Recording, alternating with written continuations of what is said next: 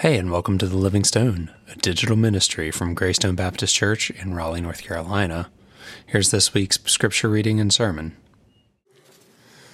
Well, there are many stories about Jesus in his early days, but today's scripture witnesses his calling of the disciples. It comes from the book of Mark, chapter 1, verses 14 through 20. Now, after John was arrested, Jesus came to Galilee proclaiming the good news of God and saying, The time is fulfilled and the kingdom of God has come near. Repent and believe in the good news. As Jesus passed along the Sea of Galilee, he saw Simon and Simon's brother Andrew casting a net into the sea, for they were fishermen. And Jesus said to them, Follow me, and I will make you fish for people. And immediately they left their nets and they followed him. As he went a little further, he saw James, the son of Zebedee, and his brother John, who were in their boat mending the nets. Immediately he called them, and they left their father Zebedee in the boat with the hired men, and they followed Jesus. The word of God for the people of God. Thanks be God. In the weeks that make up the season of Epiphany, uh, we are working our way through Mark's gospel, as you heard Annabeth mention in the welcome just a few moments ago. We're working our way through Mark's gospel in this season to see how the good news that Jesus brought to the world really kind of got off the ground. Last year, at the same time, we did a similar kind of study, except we worked our way through Matthew's gospel. But this year, we're in Mark. And last week, we read the first 11 verses and saw how quickly Mark ushers us into the baptism story, placing the story of Jesus within the broader prophetic tradition of Isaiah, and then very, very quickly moving us out to the marginal banks of the Jordan where Jesus' strange cousin, John the Baptizer, was doing the work that earned him that name.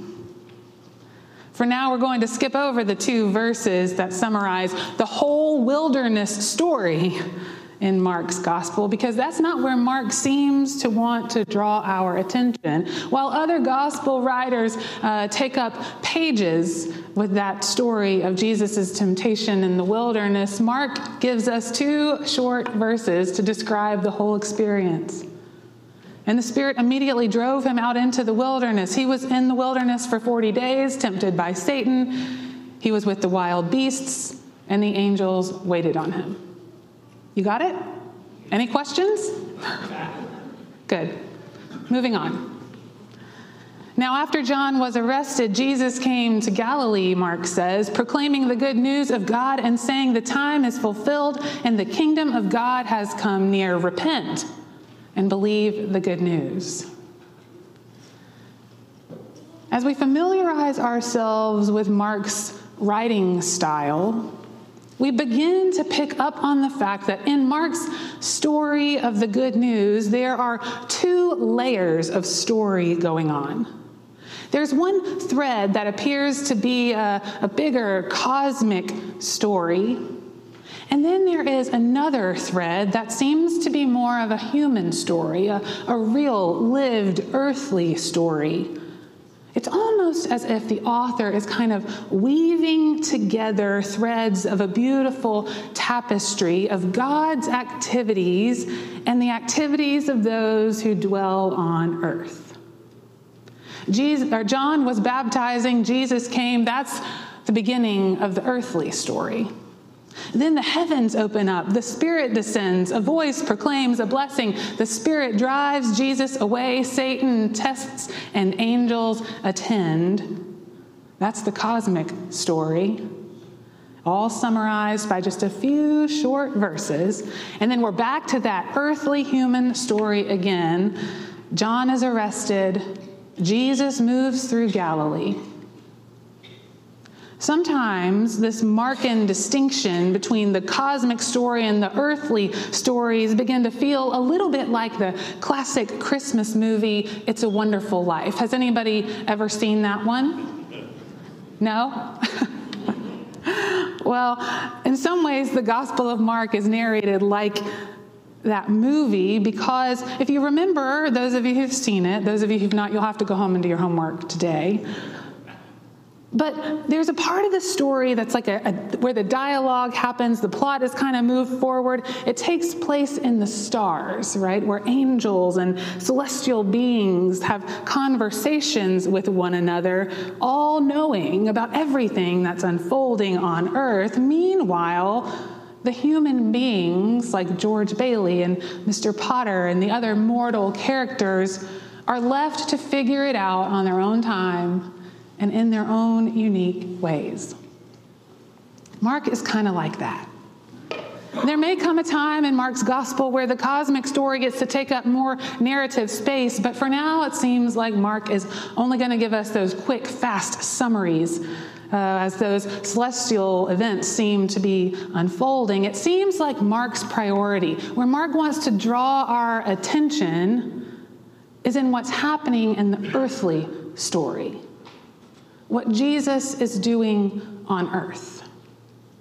So, back on earth, where Jesus is traveling around the Sea of Galilee, he sees two sets of brothers who are fishermen by trade. First, Simon and Andrew, and then James and John. It is no coincidence that the fishermen happen to be brothers, as it was very common in the ancient world for families to share a common trade. With gender roles firmly cemented into social and economic fabrics, fathers would teach sons how to carry on the family business, mothers would school daughters in the ways of the household. Everything had a place, everything had a purpose, every person needed to do their part so that the whole thing wouldn't come crashing down. But here comes Jesus with his summons to undermine all of that, to leave one's place in the family and society and the economy and follow him instead. Sometimes Jesus' call is rather abbreviated, summarized in two simple words follow me. And sometimes it includes a little bit more detail, like it does with the first pair of brothers in Mark's gospel. Follow me and I will make you fish for people. Now, for those of us who've grown up in church, we've heard this funny phrase, fish for people, enough times that we just kind of gloss right over it. Maybe we subconsciously categorize it as another cute little thing that Jesus says when he's luring fishermen into gospel ministry. But we can't let ourselves off the hook that easily because inquiring minds want to know what in the world does Jesus mean when he said, I will make you fish for people? It's strange, right? When you think about it. And where did that term even come from? I mean, Jesus doesn't come up with a cute little term that is vocationally appropriate for the other disciples, does he? Why this one? Why just with the fishermen?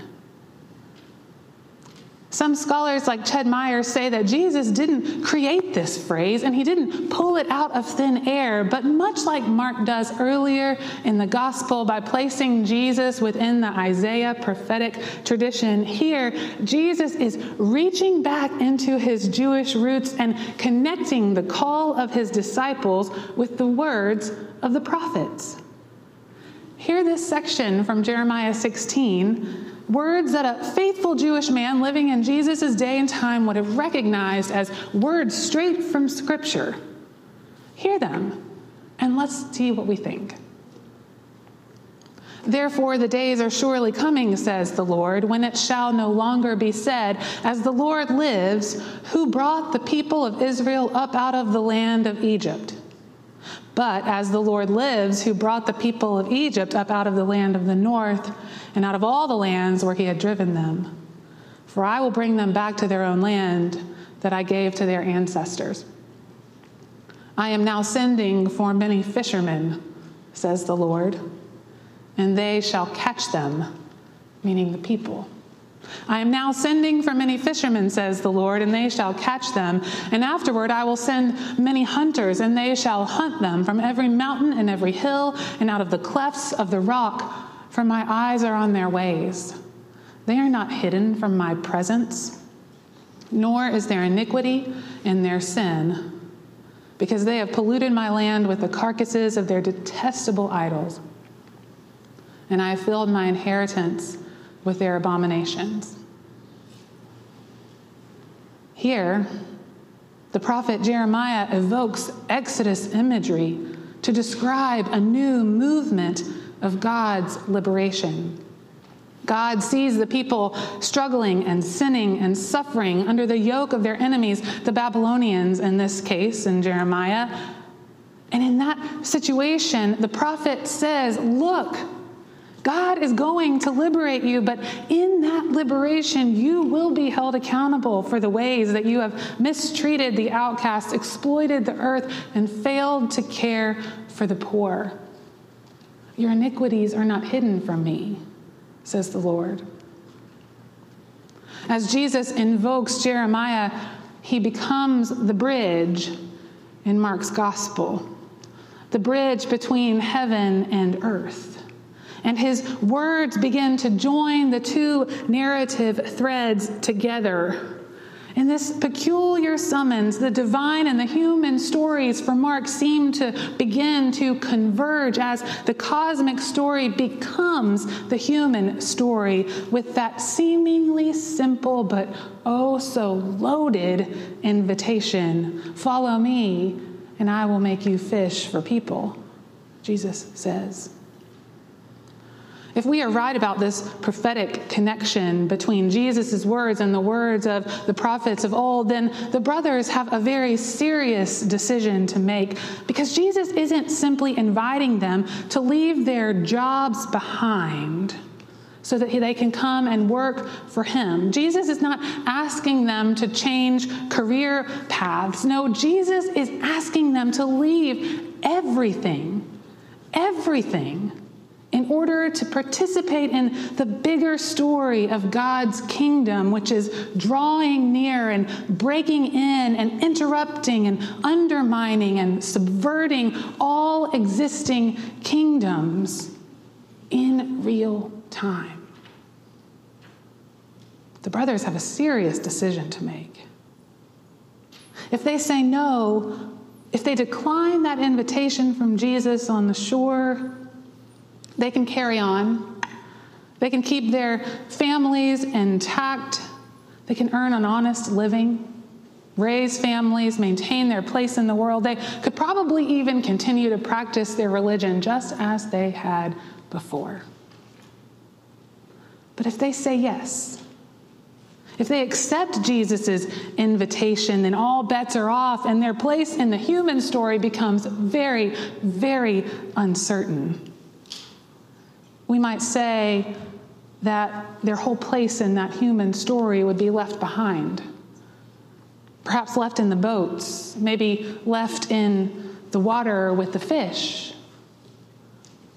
Kind of makes me think about the stuff we talked about last week leaving behind in the waters of baptism. You see the theme Mark is working on here.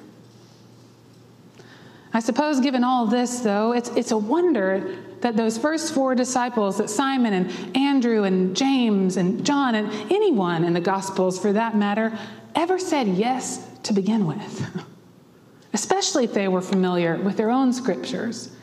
Especially if they knew what the prophets said about God and those divinely appointed fishermen. It's a wonder anybody said, yes, the whole thing begins to feel a little more than wonderful. It begins to seem miraculous when we start to think about it. Perhaps that's why Reverend Barbara Brown Taylor calls this story not a call story, but a miracle story. Because when Jesus calls, invoking the words of the prophet Jeremiah, the four immediately follow. Immediately, Mark says. Given everything that was at stake, they didn't hesitate or question. They did not consider all the available options, making lists of pros and cons. They didn't even go home and pack a bag or say goodbye. They simply left it all behind in order to get to work, to gospel work. Taylor goes on to say that this miracle story is actually not a story about us at all but it's a story about God. It's a story about God's ability not only to call us, but to create us as a people who are able to follow. That's the miracle.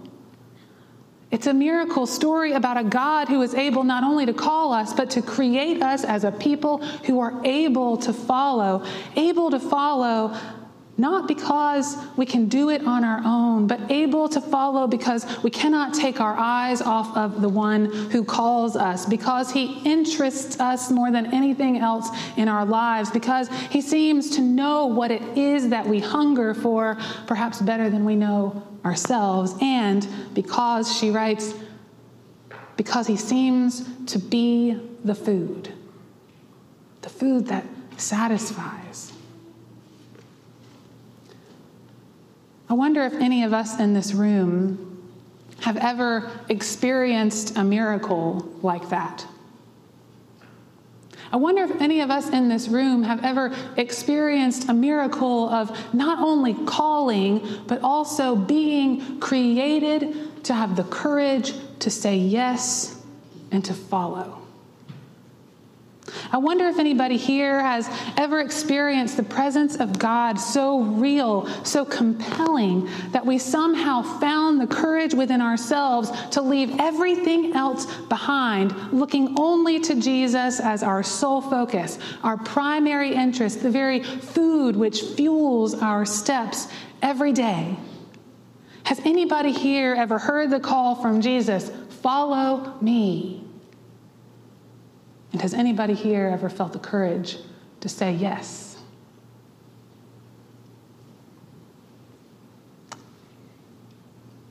Even though many of us have said yes or tried to say yes at some point or another, we are human after all. And like the disciples, we struggle to stay the course, to keep on going, because we soon learn that being fishers for people in the same way that the prophets described, is hard and demanding and courageous work. As the journey of life unfolds and as time and distance move us ever away from those thin, holy places where God felt near and uncertainty felt holy, we sometimes begin to let our gaze shift just a little from the gospel of Jesus Christ. And as it does, we slowly take small steps back towards the boats that served us well when we were simply fishing for fish. we love our boats, and it's easy to step back into them. Boats called status quo, boats called tradition, boats called religious institution, boats called nostalgia boats called comfort, self preservation, boats called certainty. Boats of many names, but friends, boats with one common purpose, which is to keep our feet secure in this kingdom, so secure that we forget about or have no capacity for, or maybe lose our passion and our energy for God's kingdom. How many times have we stepped back into our boats, trading the good news for some version of the good life, and in so doing, forgotten what it actually means to follow Jesus? Follow me, Jesus says, and I will make you fish for people. Sometimes I'd rather just fish for fish. Friends, today I, I believe that we are in need of another miracle, maybe two, if we can ask for what we really need. maybe we need two miracles. One that enables us to hear the fullness of the call again. Follow me, and I will make you fish for people, Jesus says. And maybe we need a second miracle, one that gives us the courage to respond with a resounding yes, knowing full well that we have everything to lose, but also knowing full well that we have everything to gain. Lord, hear our prayer. Hear it, oh God. Change our hearts. Make our feet follow after you. Thy kingdom come. Thy will be done on earth as it is in heaven. Amen.